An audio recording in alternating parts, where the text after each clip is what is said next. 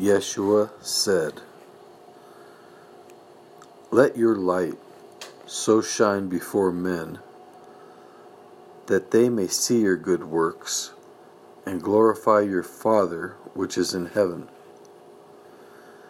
Think not that I am come to destroy the law or the prophets.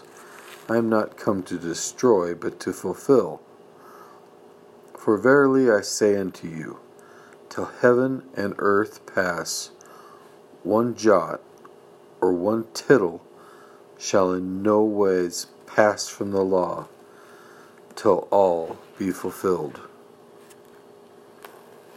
Whosoever therefore shall break one of these least commandments, and shall teach men so, he shall be called the least in the kingdom of heaven.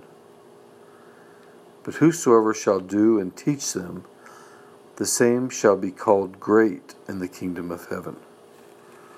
For I say unto you, that except your righteousness shall exceed the righteousness of the scribes and Pharisees, ye shall in no case enter the, into the kingdom of heaven.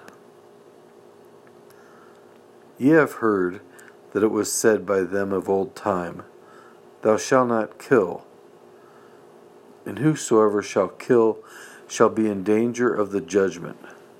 But I say unto you, that whosoever is angry with his brother without a cause shall be in danger of the judgment. And whosoever shall say to his brother, Raca, shall be in danger of the council.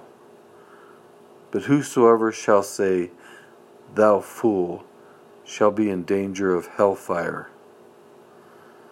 Therefore, if thou bring thy gift to the altar, and there rememberest that thy brother hath aught against thee, leave there thy gift before the altar, and go thy way. First be reconciled to thy brother, and then come and offer thy gift. Agree with thine adversary quickly, whiles thou art in the way with him, lest at any time the adversary deliver thee to the judge, and the judge deliver thee to the officer, and thou be cast into prison. Verily I say unto thee, thou shalt by no means come out thence till thou hast paid the uttermost farthing